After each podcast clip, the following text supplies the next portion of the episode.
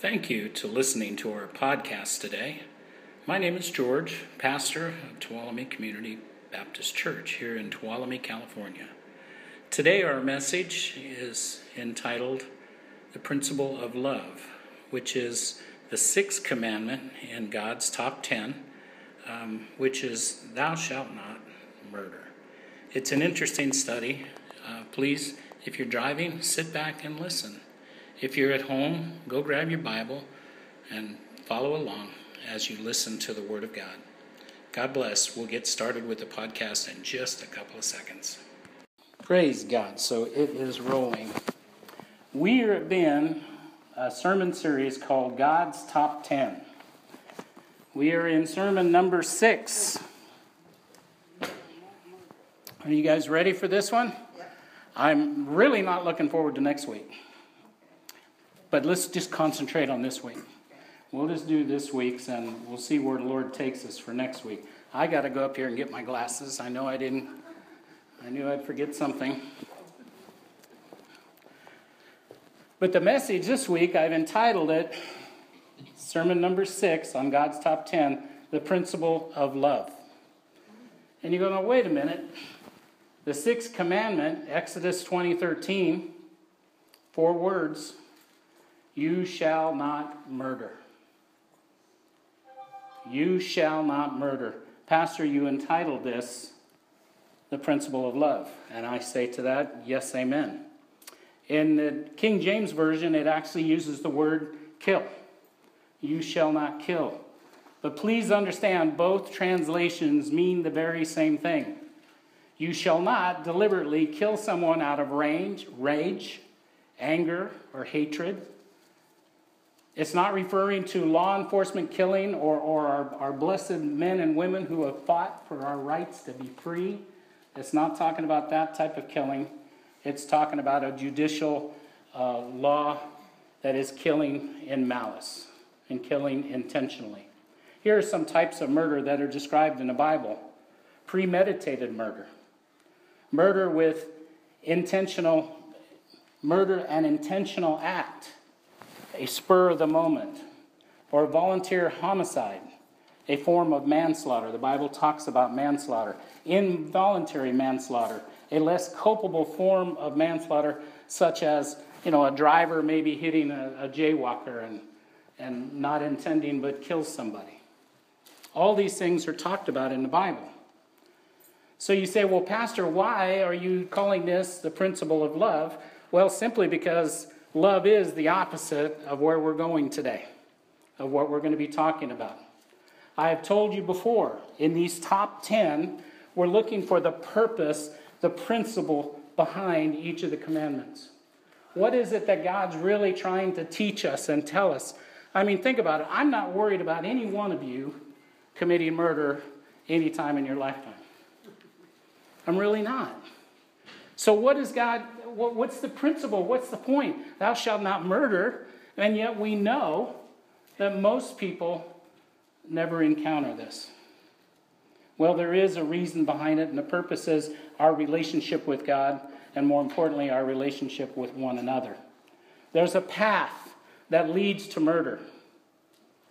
Most of us will never get far enough down that path to commit murder, but the time that we've lost, the hurt feelings, the hurt or destroyed relationships that go throughout our life are so valuable. And they can be avoided because God loves us so much that He put this in His top ten. That He wanted us to see this path that potentially could go down that road. So first Bible scripture is First John three fifteen. You'll see it on the screen. Whoever hates his brother is a murderer. And you know that no murderer has eternal life abiding in him. Did you catch that? Whoever hates his brother. Whoever hates his brother. That, that is profound. Romans thirteen nine says, for the commandments, you shall not commit adultery, you shall not murder, you shall not steal, you shall not bear false witness, you shall not covet. and if there are any other commandment, are all summed up in this, saying, you shall love your neighbor as yourself. This is why I've called this the principle of love. Because we should love our neighbor as ourselves. So point number one, and by the way, just so you know, I don't want to freak you out, we got lots of time. But I've got five points this Sunday. Five, okay? I've outdone myself. I usually only have three. But this time I have five, but don't worry, I'll get you out of here. Plenty of time to make it to Percos before all those other Christians do. Point number one, hate precedes murder. Did you hear that? Hate comes before murder.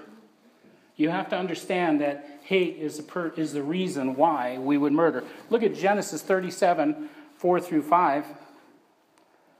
But when his brothers had saw that their father loved him more than all his brothers. This is talking about Joseph. I should have set it up a little bit. This is Joseph of old. Remember Joseph, the coat of many colors? The father loved Joseph more. He was, he was the child of, of the father's old age, and all the other brothers were jealous. And the father gave Joseph this coat of many colors, and the brothers were just so resentful, and they just absolutely, the Bible tells us that they hated him, because they hated him and could not speak peaceably to him. Now Joseph had a dream, and he told it to his brothers. That was his first mistake, and they hated him even more. So Genesis thirty-seven eighteen says, now when they saw him from afar off, they could tell who it was. He's wearing that fancy coat. Even before he came near, they conspired against him to kill him. So you can see that the hatred that they had, was it was taking them down a path that they should never have been on. Deuteronomy nineteen, eleven through twelve says, but if anyone hates his neighbor, lies in wait for him, rises against him and strikes him mortally so that he dies, and he flees to one of these cities, then the elders of, the, of his city will send and bring him from there and deliver him over to the hand of the avenger of blood that he may die. Corporal punishment, capital punishment, is what the Bible's talking about.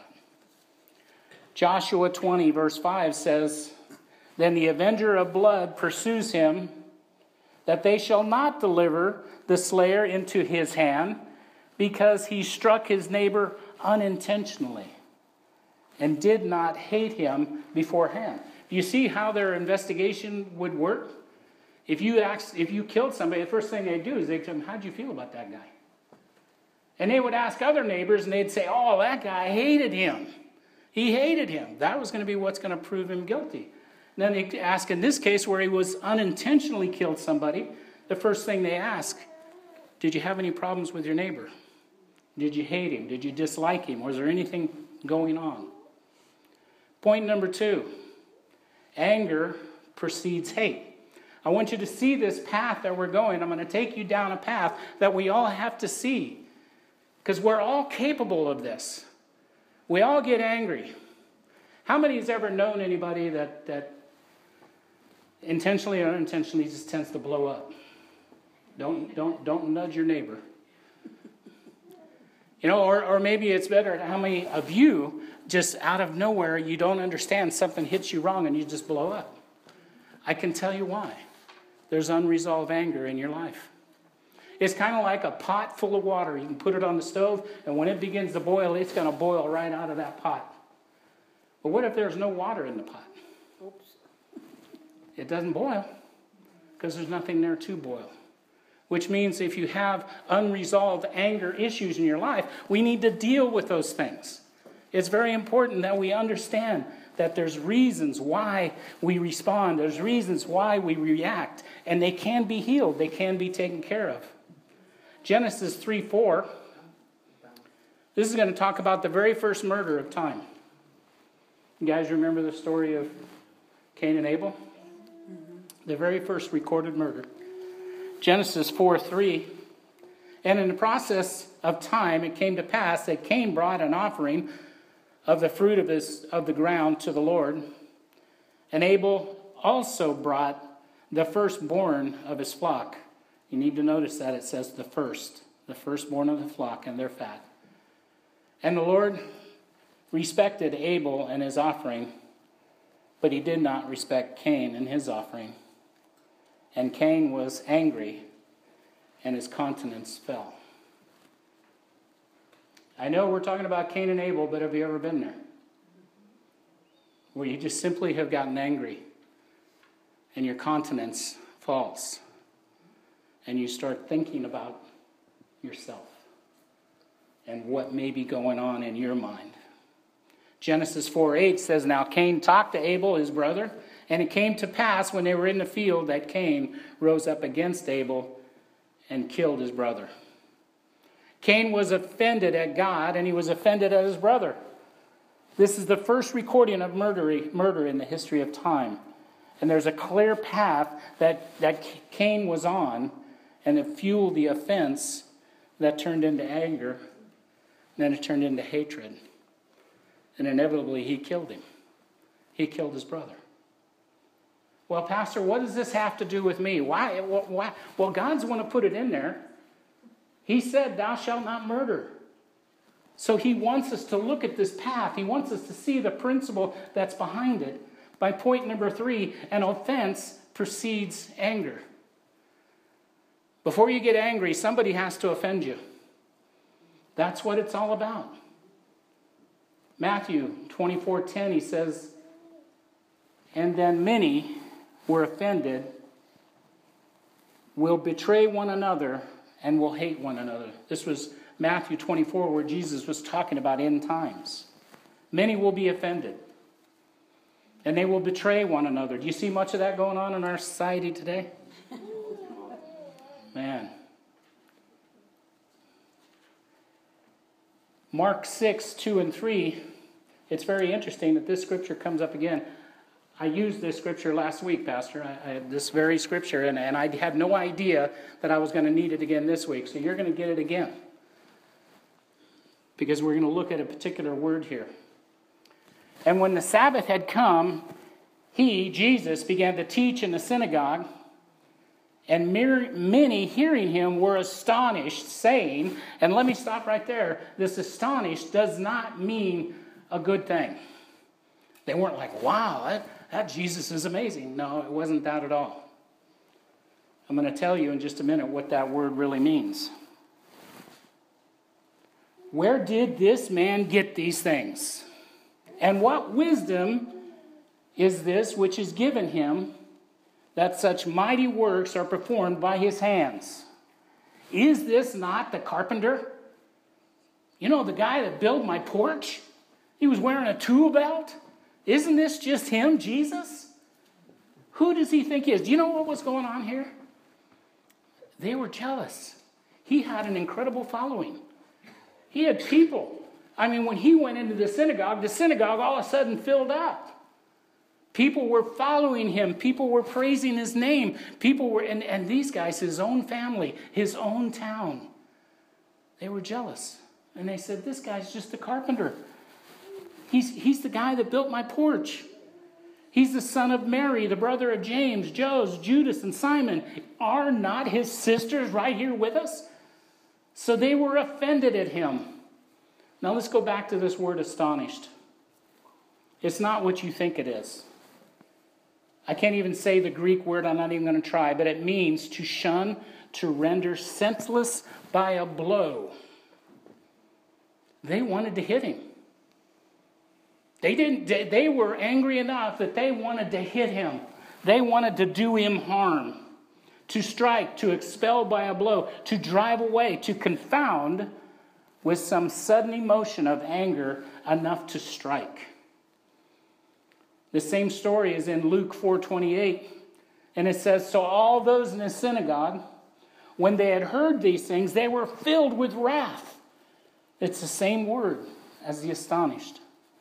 "And rose up and thrust him out of the city, and they led him to the, the brow of the hill on which the city was built, that they might throw him down off the cliff." And I love this very next, this very next verse. It says, "Then passing through the midst of them, he went his way." They had their hands on him. They were dragging him to the cliff and they were going to pitch him off the cliff. They were that angry at him. And yet, how did he just walk through the crowd?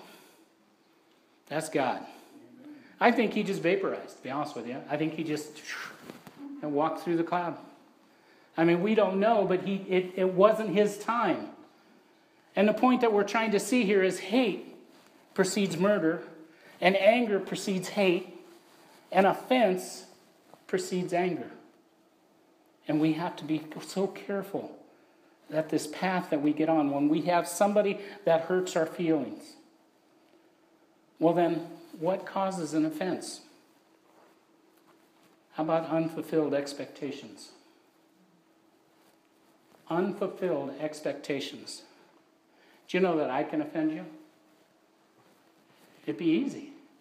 Unfulfilled expectations. You think that I should do something that maybe is better than anybody else or, or whatever, and I just don't meet your expectations. Guess what? It's going to make you angry. It's something I've said.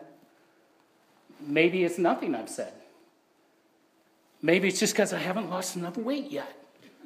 You know, who knows what it is, but I haven't met your expectations, and from those un, unfulfilled expectations becomes anger or becomes an offense, and that offense will eventually turn into anger. I want you to look at this next scripture, Luke seven, eighteen, nineteen. This is probably one of the most astounding scriptures in the Bible, and yet probably more profound than anything I can, I can think of.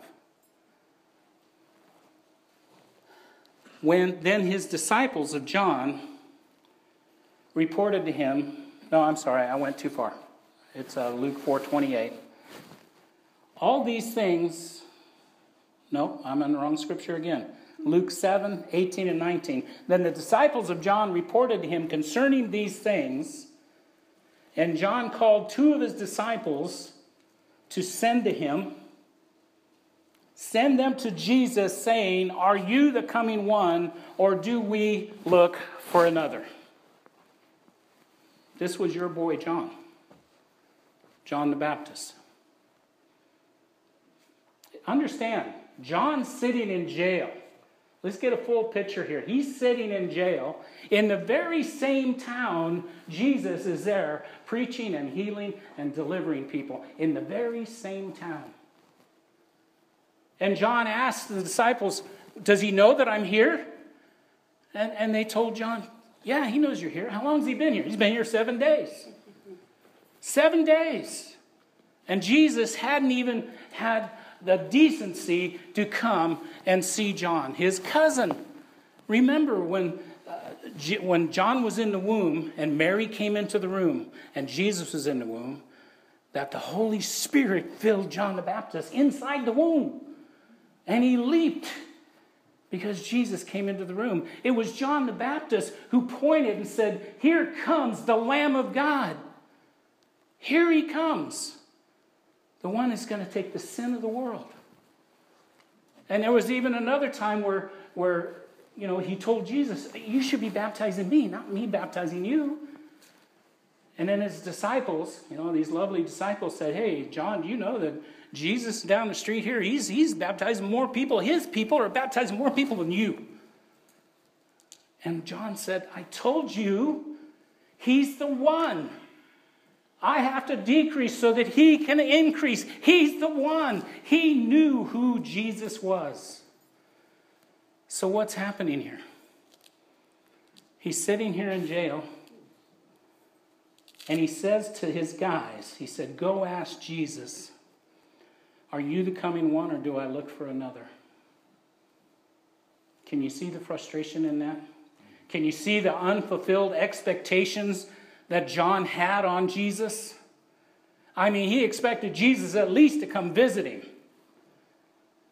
If nothing better, he could have got him out. He's the Son of God, right? He could have got him out of jail.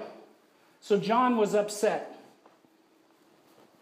Then let's look at Luke seven twenty. When the men came to him, Jesus, they said, "John the Baptist has sent us to you, saying, 'Are you the coming one, Or do we look for another? I want you to notice Jesus didn't answer him immediately. In that very hour, he cured many infirmities, afflictions, and evil spirits. And to many blind, he gave sight. Then in verse twenty-two, he says, Jesus then answered and said to them, "Go tell John the things you have seen and heard, that the blind see, the lame walk, and the lepers are cleansed, and the deaf hear, and the dead are raised, and the poor have the gospel preached to them." But then the most profound one is in the very next verse.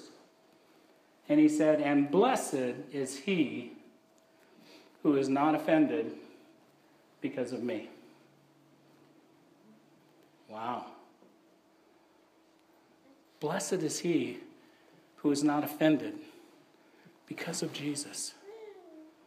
We need to really pay attention to this because, see, so many times things come up in the church. Nobody here has ever been offended by anybody in the church, right? Well, I hear a few laughs, so I guess that, that was a little bit of sarcasm. That was sarcasm, folks. Yes, we get offended at the church. There are people in the church that say things and do things. Why? Because they're people. The church would be a perfect, a wonderful place if it wasn't for the people. It's the people that mess it all up. Can I get an amen? Amen. Because we mess it up. People offend people, and we need to stop and think about the road that we're on and the offense that we're about to take in, because eventually, if you stay offended and you don't decide not to forgive that person, that offense is going to turn to anger. And that anger will turn into hatred. And pretty soon, you're, you're just absolutely hating that person. Now, granted, we probably won't go kill that person, but you know what you'll do? You'll leave the church. You'll leave the place that you're being fed. You'll leave the place where you're a blessing to others. All because of an offense. All because you weren't willing to go talk to somebody and say, "Listen, brother, you offended me in this situation." You know, that's the one thing that I loved about Pastor. I was Pastor Roy's pastor for about seven years. And I loved him so much because he was never afraid to say to me, "Pastor, I think you missed it. You remember?" Yeah, you go like that. He came to me once and he said, "I think you missed it." And I said, "Missed what?" And he said, "That scripture you said, I, I don't think that was the meaning that was intended." And I said, "Let's get together, let's bring our Bibles, and let's figure it out." And we had a blast figuring it out. I think I was right, but I didn't tell him that. No, it's like... that's what you're supposed to do. Don't get offended. You come to the guy who's talking and say, "I think you may have missed that. I, I think there, there may be something more or something less, or let's talk about it." Don't, don't allow offenses to fester up into something that, that you don't want. And, and it'll wind up, it's like that, that pot of water. You know, you're angry at me now, and you, you never really got over it, but, you know, you just kind of slid it aside, and then later on, I do something that really ticks you off, and it just blows up. And you chew me out for something I don't even know what you... Or, or somebody. It doesn't have to be me. Because they're unresolved. We have to be careful. This is the principle behind thou shalt not murder, is we have to look at the path and see how we get from here to there.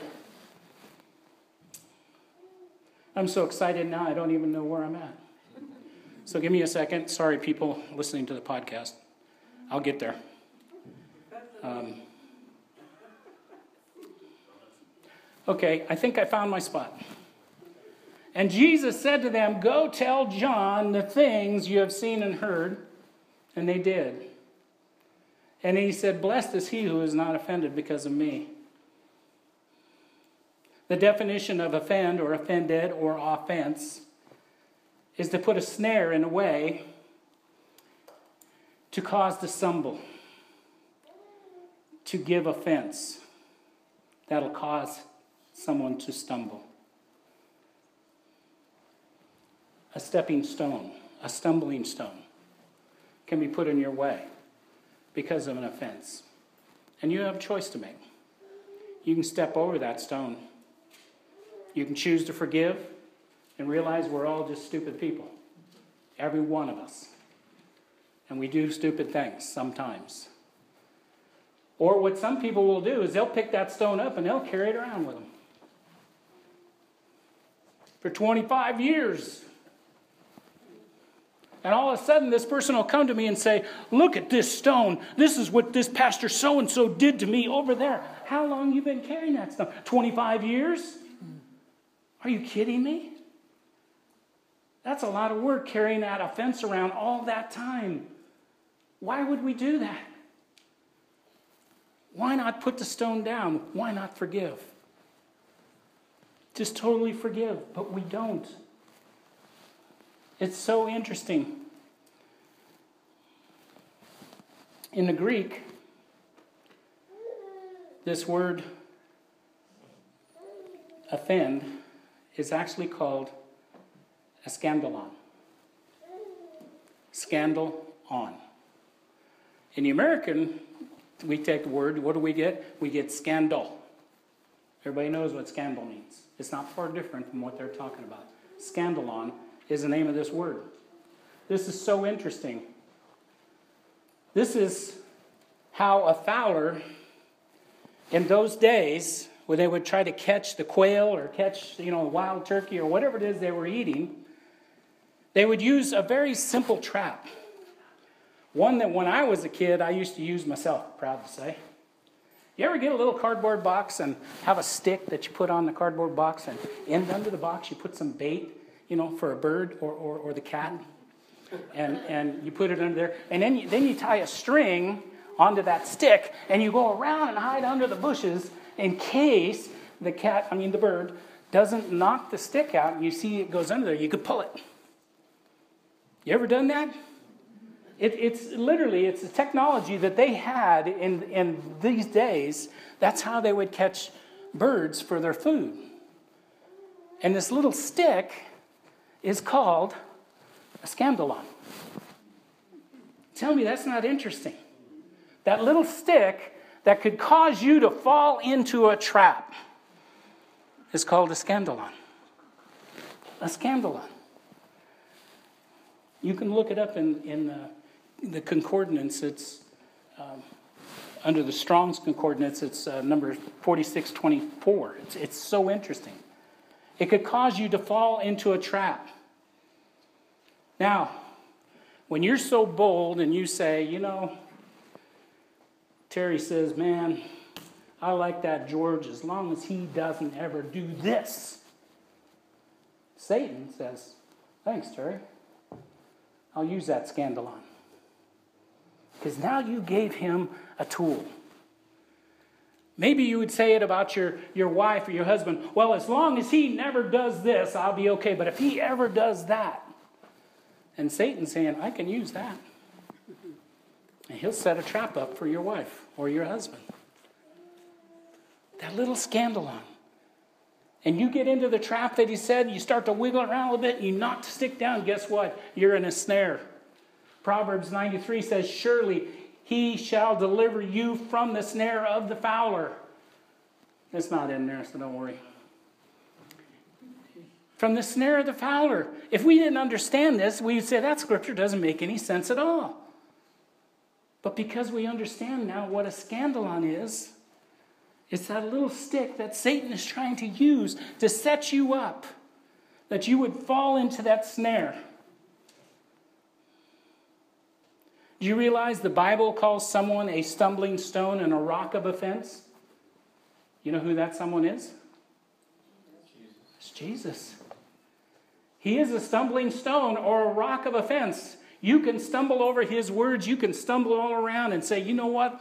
He's just too one way, too close-minded. Or you can build on the rock of salvation. You can build on that rock. And you can say, you know what? People are just people. Romans nine thirty-three says, behold, I lay in Sion a stumbling stone, a rock of offense, and whoever believes in him will not be put to shame. He's talking about Jesus. Jesus is the stumbling stone and the rock of offense. And we need to make a choice. Point number five. Love precedes unfulfilled expectations. Love precedes unfulfilled expectations. Matthew five forty-three says, "You have heard that it said, you shall love your neighbor and hate your enemy. But I say to you, love your enemies, bless those who curse you, do good to those who hate you." You guys good at that? No. We need to get better, don't we? Amen.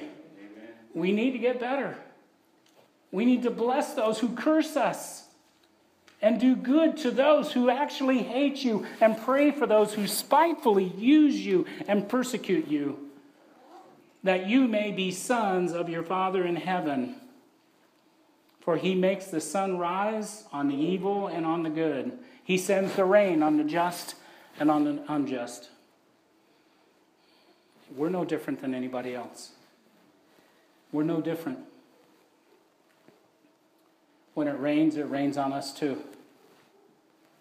So let me show you a story, and then I'm going to close this up. In Genesis, Jacob and Esau. You guys remember that one? Jacob stole his brother's birthrights. Genesis twenty-seven forty-one says, "So Esau hated Jacob because of the blessing of which his father blessed him. And Esau said in his heart, that the days of mourning for my father are at hand. Then I will kill my brother Jacob when they're over." And Jacob ran. He ran because he knew what he had done. He did lie. It was a scandalous affair between him and his mother, stealing the birthright of his brother. So he ran. I think it was probably twenty-five years or so before these two actually come together. But look at Genesis thirty-three, one through four. It says, "Now Jacob lifted his eyes and looked, and there Esau was coming." See, because Jacob had went back to his father's land years later. And so there he was. He was coming, and with him were four hundred men. How would you feel, Pastor Roy? You knew your brother was aiming to kill you, and here he comes. You'd hid from him for twenty-five years, and here he comes with four hundred men. You ain't getting away. Not a walkaway bargain. Not getting away. So here he comes.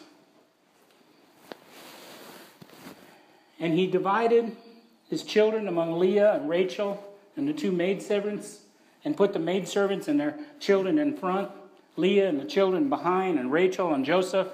And they crossed over before them, and bowed himself to the ground seven times until he came near to his brother. His brother vowed to kill him. Verse four, "But Esau ran to meet him, and embraced him, and fell on his neck, and kissed him, and they wept." What do you think happened? He had vowed to kill his brother. And here he is. He has perfect opportunity. Nobody would have held it against him. They wouldn't even have committed him for murder. He had a right. He forgave. He chose to forgive his brother. And their hearts both broke. Can you see it? Can you get the picture in your mind? Two brothers that have been apart for all these years, and when one's hated the other, the other's lived in fear all of his life, and here they come together. And Esau throws his arms around him and forgives him. It's profound. That's how powerful love is. But you see, here's the problem. Love is grace. Grace is free. But if you haven't received it, how can you give it? You have to receive his grace in order to be able to give grace. You see, if you're going through, if you're one of those Christians who thinks every time you do something wrong, you got to do ten things better in order to get back in good with God, you're missing the whole concept. Jesus did it once and for all. And we accept his grace. And if you're one of those people that can't accept grace because you know who you are and you know the sin in your own life and you can't accept that free gift, guess what? You can't give it either. Somebody does you wrong, you're not going to forgive them because you haven't been forgiven. We have to understand that grace is the tool. Matthew ten, six through eight says, "But go rather to the lost sheep of the house of Israel. And as you go, preach, saying, the kingdom of heaven is at hand. Heal the sick, cleanse the lepers, raise the dead, cast out demons. Freely you have received, freely give." A person can't give if he hasn't received. And so many Christians, good Christian people, they don't understand this concept. They don't understand because they're still trying to work for their salvation. They can't get a grip on the concept that grace is free, that he died for our grace. He died for our sins. I want to take you back just for a minute. I see I got a few minutes. To the story where Jesus and John, you know, and Jesus said, "Go tell John the things you have seen. I've healed the sick. I've raised the dead. I've done all these things. These are proof that I am who I said. Go tell John the things you've seen." And then tell him not to be offended because of me. Do you know it was only like two days later that John the Baptist got beheaded? That the hand of protection was no longer upon him because he was offended. He was offended at God. Now, I'm not saying John, John is, is mighty in heaven. But I believe, truly believe, his life was cut short on this earth because of that offense. And can you imagine how Jesus must have felt? Jesus is out there and they fed the five thousand and all the people are following him. They wouldn't leave him because they were people without a shepherd. They needed food. They needed him. And Jesus sent his disciples out on the boat. You remember that? And all Jesus wanted to do was get up on the mountain and talk to God about this. Imagine how he must have been feeling. Jesus was all human. He had the same feelings that you and I have. And his cousin, his blood, was now dead because Jesus didn't go see him and because John was offended. Think about the reality and what Jesus was experiencing. And all he wanted to do was get alone. That's all he wanted to do. He told his disciples, get on the boat and go. And Jesus was wanting to get up on the mountain, to get before God and say, God, how do I handle this? How do I deal with this? Every one of us have to ask God the same thing when terrible things happen in our own family. And Jesus was trying to get away and get out the mountain, and he turned and he seen all the people following him. Can you even imagine how he must have been hurting? The thoughts that must have been running through his mind, thinking of his brother, his, his cousin that had just been beheaded, and then they were playing with his head on a platter. And what did he do? He turned and continued to heal the sick. He continued to pray for these people because his heart went out to him. He said, these people need me. I'm going to have to put my whole issue off with John here for a minute, Father. And I got to take care of these people. He did finally make it to the mountaintop, and he did have his conversation with God. And later he walked across the sea and freaked his men out. Remember that? But I just want you to understand, our Lord and Savior experienced everything even more than what some of us will ever experience. And because of grace, He was willing to continue to heal the sick and raise the dead and, and heal the blind. And, and lepers would walk and were cleansed. And it was just amazing. He continued on, even though he was in the midst of a storm that is beyond compare. And we sit here in modern day getting all offended at somebody in the church. Getting ourselves puffed up saying, I would never do anything like that. We better think a little bit about our offenses and realize that love precedes unfulfilled expectations. Love precedes unfulfilled expectations. An offense precedes anger, anger precedes hate, and hate precedes murder. Amen? Amen. Worship team, could I ask you guys to come back?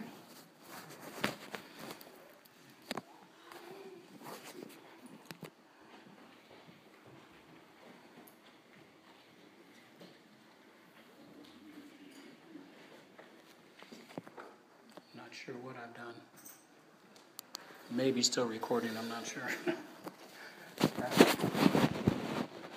So, before they start to lead us in a little bit of worship before we go home, I would like you to bow your heads and close your eyes. I'd like you to ask Holy Spirit, what are you saying to me in this? What are you speaking to me? Father, I've heard everything that, that the pastors had to say. And I know that God is wanting to speak to each and every one of you. And I want you to think about what it is that He's saying to you. Do you have any unfulfilled expectations on people in your lives that maybe has turned to, I just don't like that person, and unexpect, unfulfilled expectations is Satan's way of using that scandalon against us to trap us in a trap that sometimes we feel like we can't get out of. I can't forgive that person. I can't forget what they've done to me.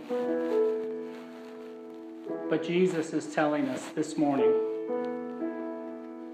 it's time to forgive.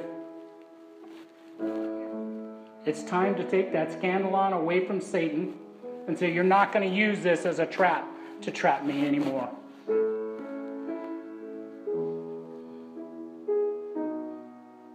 Heavenly Father, I pray for your people this morning. Last week we talked about loving our mother and father, honoring our mother and father. And there may be those in here who didn't have very honorable parents. And maybe that's been a scandal on their whole lives that they haven't been able to forgive their parents. Maybe somebody at another church has offended somebody.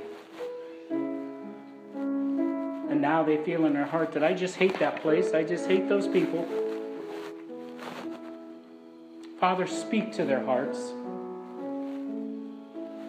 Let them know that this is the time to set that rock of offense down, just to put it down and say, I'm not going to have it anymore.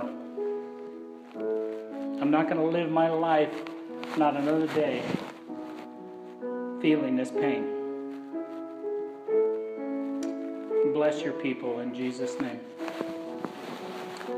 So as we We're going to worship one more song before we go. I made it. It's just a couple of minutes past twelve. So we're going to worship.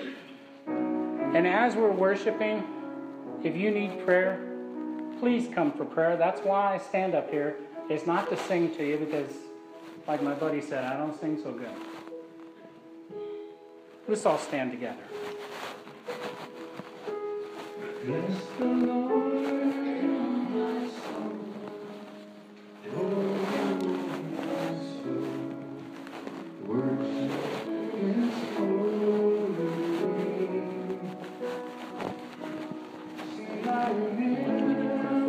I'm just hurting, hurting. Heavenly Father, physical pain. Father, you said in your word that if we ask, you'd respond. Father, I speak healing into her body right now. That, Father, she will feel the difference now, even now as we pray. Father, as you begin to touch the bone and the ligament, the things that are out of place, whatever it is, Father, I pray for healing and complete healing, not just a temporary healing so that she rests tonight. We're talking about complete, one hundred percent healing. And we're going to believe it, and we're going to give you the praise and you the glory, Father, because you are God. Father, we pray for Ed. I don't know what's going on, Father. We're concerned about his heart, his soul, his life. Father, we ask that you protect him and that somebody there in that place will minister to him. In Jesus' name we pray. Amen.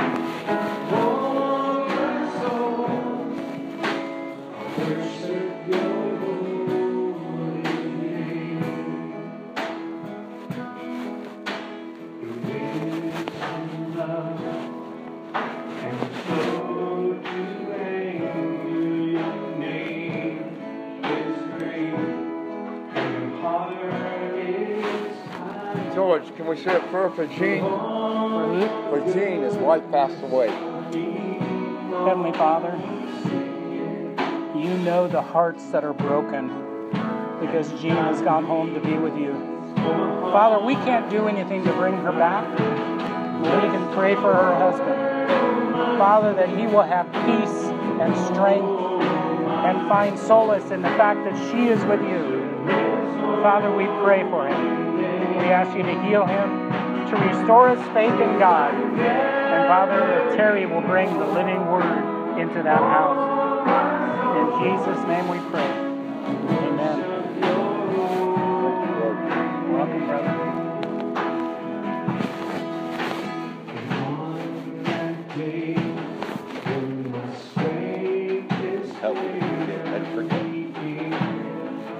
Father, you hear the heart's cry. Father, there's so much in the past. There was so much pain and so much devastation that, Father, it's hard to forgive. But you have forgiven Jason. You spread your arms on a cross and you said, take me so that Jason can live. So that Jason can live. Help Jason to be the same, to be a body of Christ. That he truly can forgive. And Father, even to forget the things that have been done, the pains that have been inflicted, and see the love, the love, Father. It's freely you've given to Jason. And freely he will give all that you have done. Father, strengthen his heart. Strengthen it. Help him to see the grace and love. In Jesus' name we pray. Amen.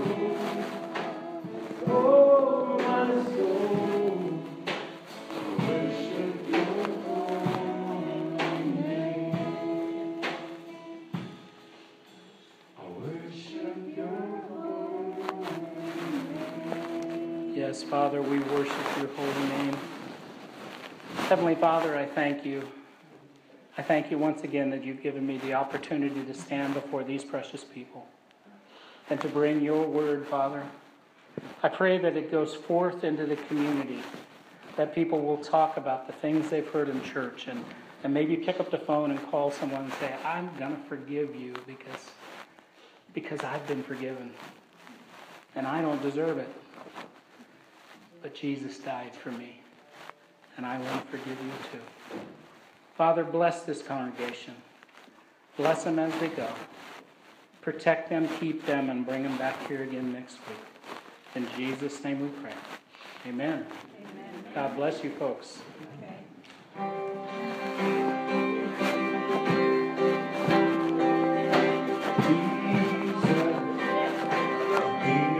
So good to have you here. Uh, so good. I get another point on that. Yes. I'm in a place where if I were to ignore the instructions I have, my medication, my diet, I just hit a road through this. No. And some of the people, their own, uh, uh, take their own lives. If they had realized that, I believe they would have continued. Amen. Absolutely right. Thank you for the message. Thank you. I just love you. I always have. I just love you. Love you too.